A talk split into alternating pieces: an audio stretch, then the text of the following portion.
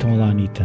Alô, bom dia. Então, continuamos nesta senda de fazer episódios sussurrantes. Porque estamos numa biblioteca.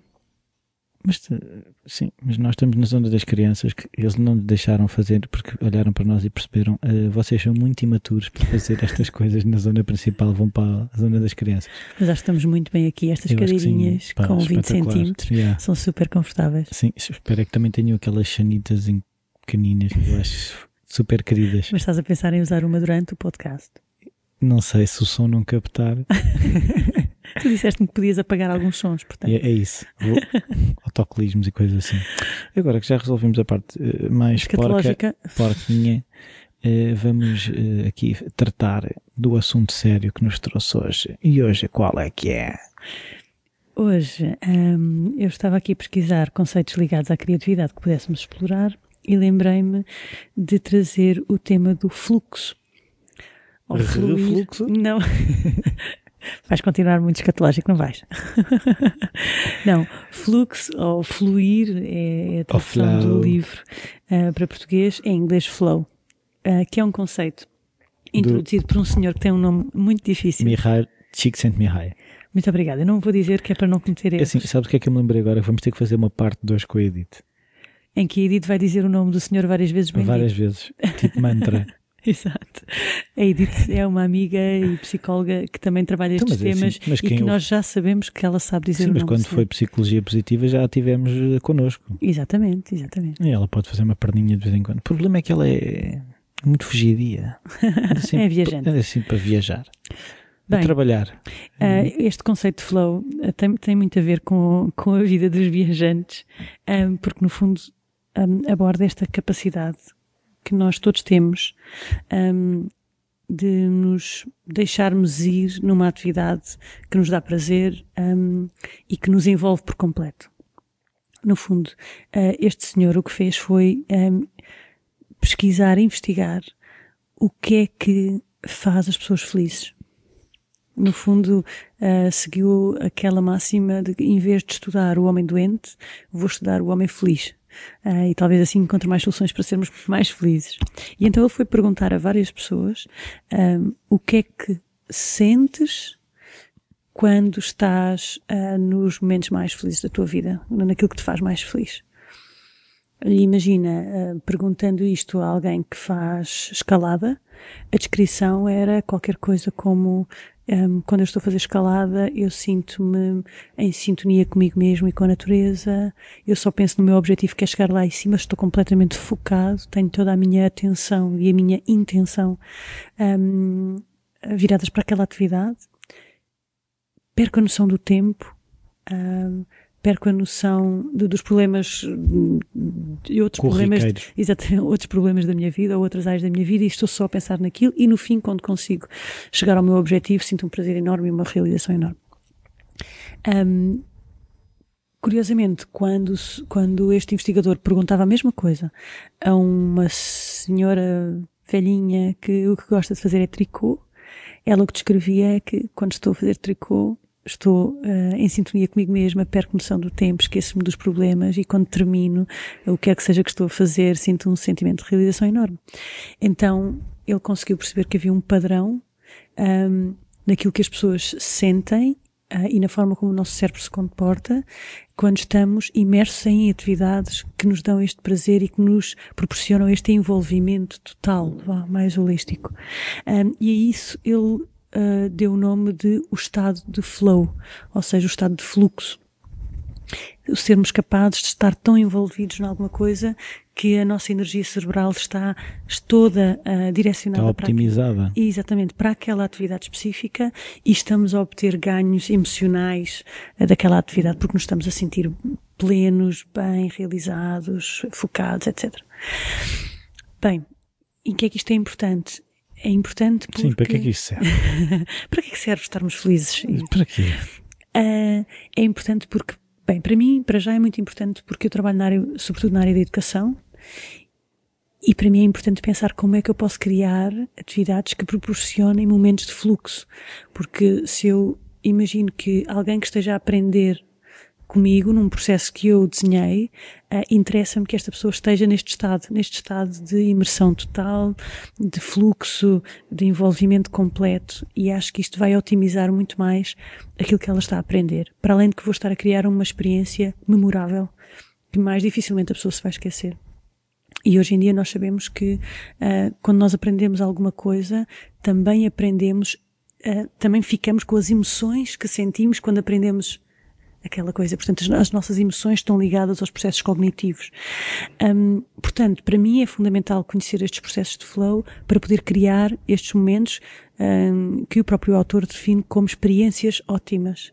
Experiências que proporcionam este estado de fluxo. No fundo, não é muito diferente de quando uma criança está a brincar. Quando uma criança brinca, está aliada. Está aliada do resto, perde noção do tempo, e a pior coisa que podes dizer é dizer, pronto, agora temos que ir embora. Volta à terra. Oh, não. Só mais um bocadinho. Exatamente. Então estes momentos de fluxo são momentos em que eu acredito em que estamos mais perto do nosso potencial e estamos a utilizar os nossos recursos internos de uma forma mais eficiente. E, portanto, esse estado mental e emocional tem um potencial imenso para ser utilizado. Isto hoje em dia já é muito utilizado também na área de marketing e na área de desenho de experiências, em que se pensa em todos os aspectos que vão condicionar a experiência do utilizador ou do nosso cliente. Eu aplico muito isto à experiência daquele que aprende e nos processos que eu crio para a aprendizagem. E o que é que tu usas já agora? Bem, em primeiro lugar, eu tento relembrar-me sempre de que a pessoa vai aprender se estivermos a falar de alguma coisa que lhe interessa e que precisa. E, portanto, tento que o processo de aprendizagem que eu desenho seja para os grupos, no aluno.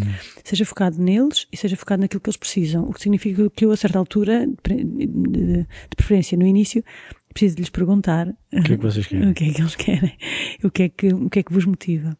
Depois, criar um processo que seja diverso o suficiente, em termos metodológicos e em termos de conteúdo, para que as diferentes pessoas no grupo, com diferentes estilos de aprendizagem e que entram em fluxo de formas diferentes, tenham oportunidade. Exatamente, possam, em algum momento do processo, encontrar esse fluxo. É claro que já sabemos quando estamos numa sessão de aprendizagem ou numa aula ou no que for. Com 30 alunos.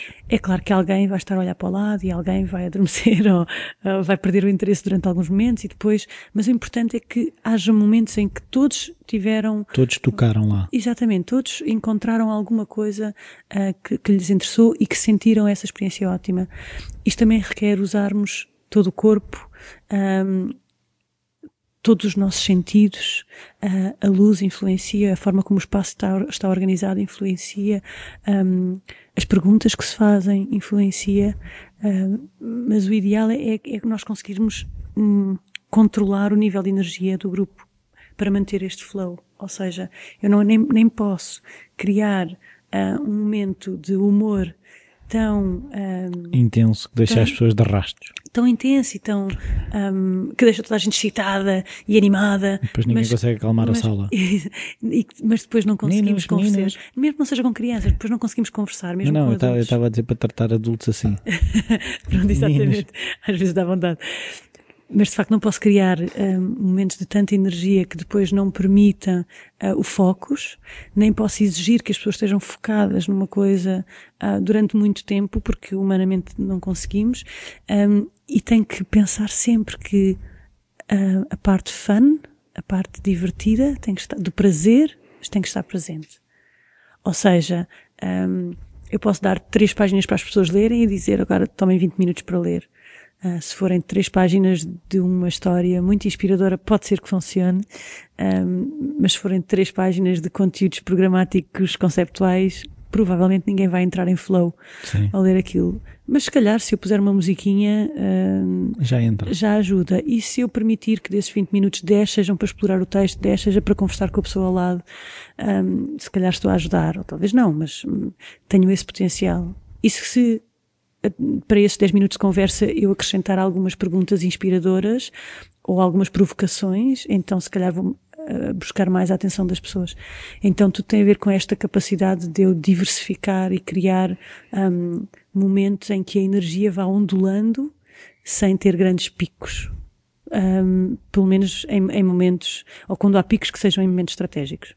Sim, isso tem a ver com frequências no cérebro, não sei o que, é uma coisa que poderia tornar-se bastante complicada. Mas aquilo que eu estava a pensar do flow, há um livro muito engraçado que é The Rise of Superman, não há em português, e que tem a ver com um senhor que ele é escritor e ele decidiu investigar o que é que os atletas de esportes radicais, como é que eles atingiam esses estados de superação.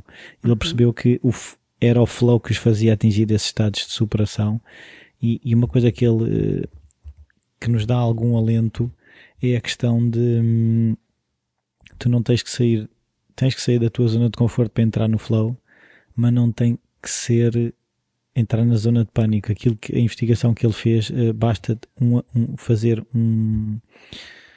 aumentar a dificuldade em 8%, ou seja, 8% não é nada, e se nós conscientemente tivemos essa noção de que todos os dias estamos a aumentar os nossos limites, a testar e a questionar aquilo que sempre fizemos e fazer, porque eu agora estava a pensar também na questão dos escritores, dos músicos, é aquela coisa de escrever uma nova música, aquele desafio de escrever um novo livro, escrever um novo artigo, porque é muito comum ouvir-se falar nos escritores e nos músicos nos estados de flow, precisamente por esse desafio permanente de questionar o que já fizeram e de que forma é que podem continuar a fazer e aquilo fazer sentido para eles.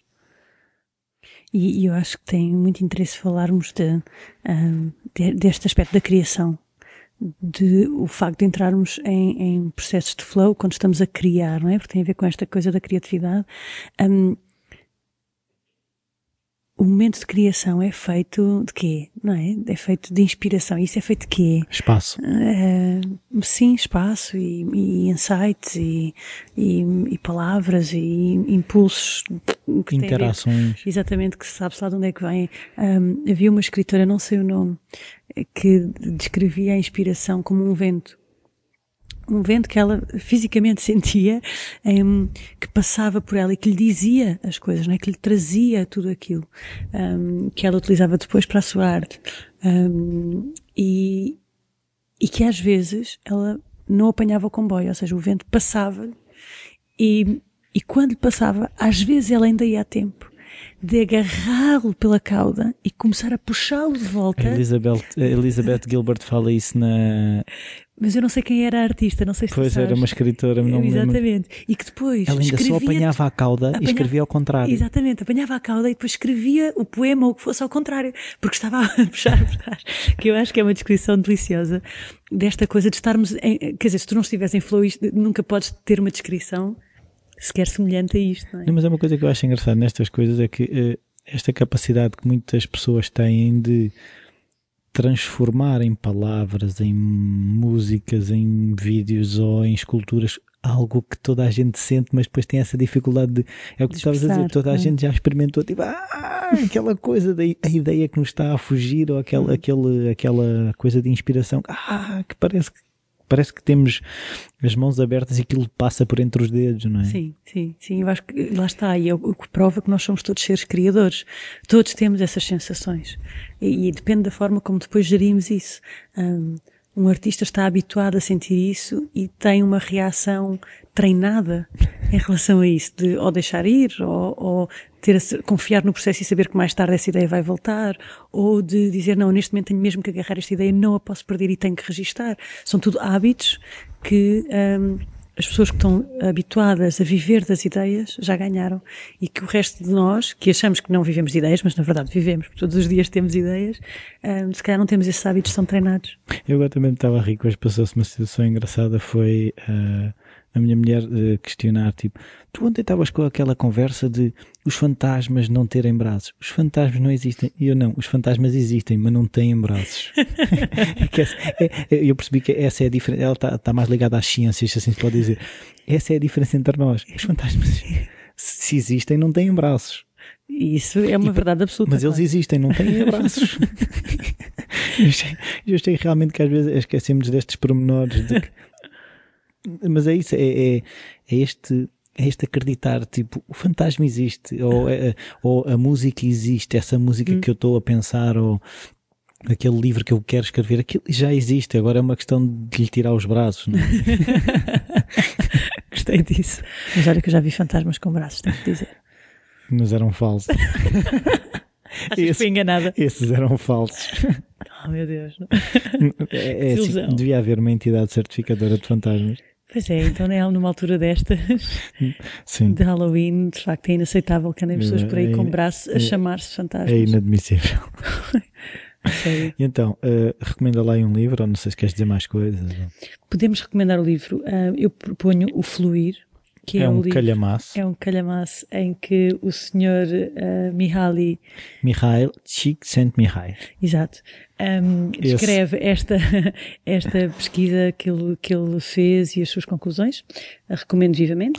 E agora lembro-me uma coisa que tu também tocas muita vez nisso, mas é essa importância do corpo no estado de flow, que o pessoal acha que o estado de flow como é essa coisa aliado do tempo e não sei o quê, mas aquilo que eu também já estudei do flow é uma full body experience, é uma experiência de corpo inteiro, ou seja, não é só na cabeça, não é aquela coisa. Sim, também não exige que estejamos a mexer o corpo todo. Pode estar parado, pode ser na inércia. Mas é experimentado pelo corpo todo. Exatamente. É experienciado pelo corpo todo. Não é uma experiência mental. Sim. É corporal e é emocional também. Sim, sem dúvida. Por isso é que falamos de imersão.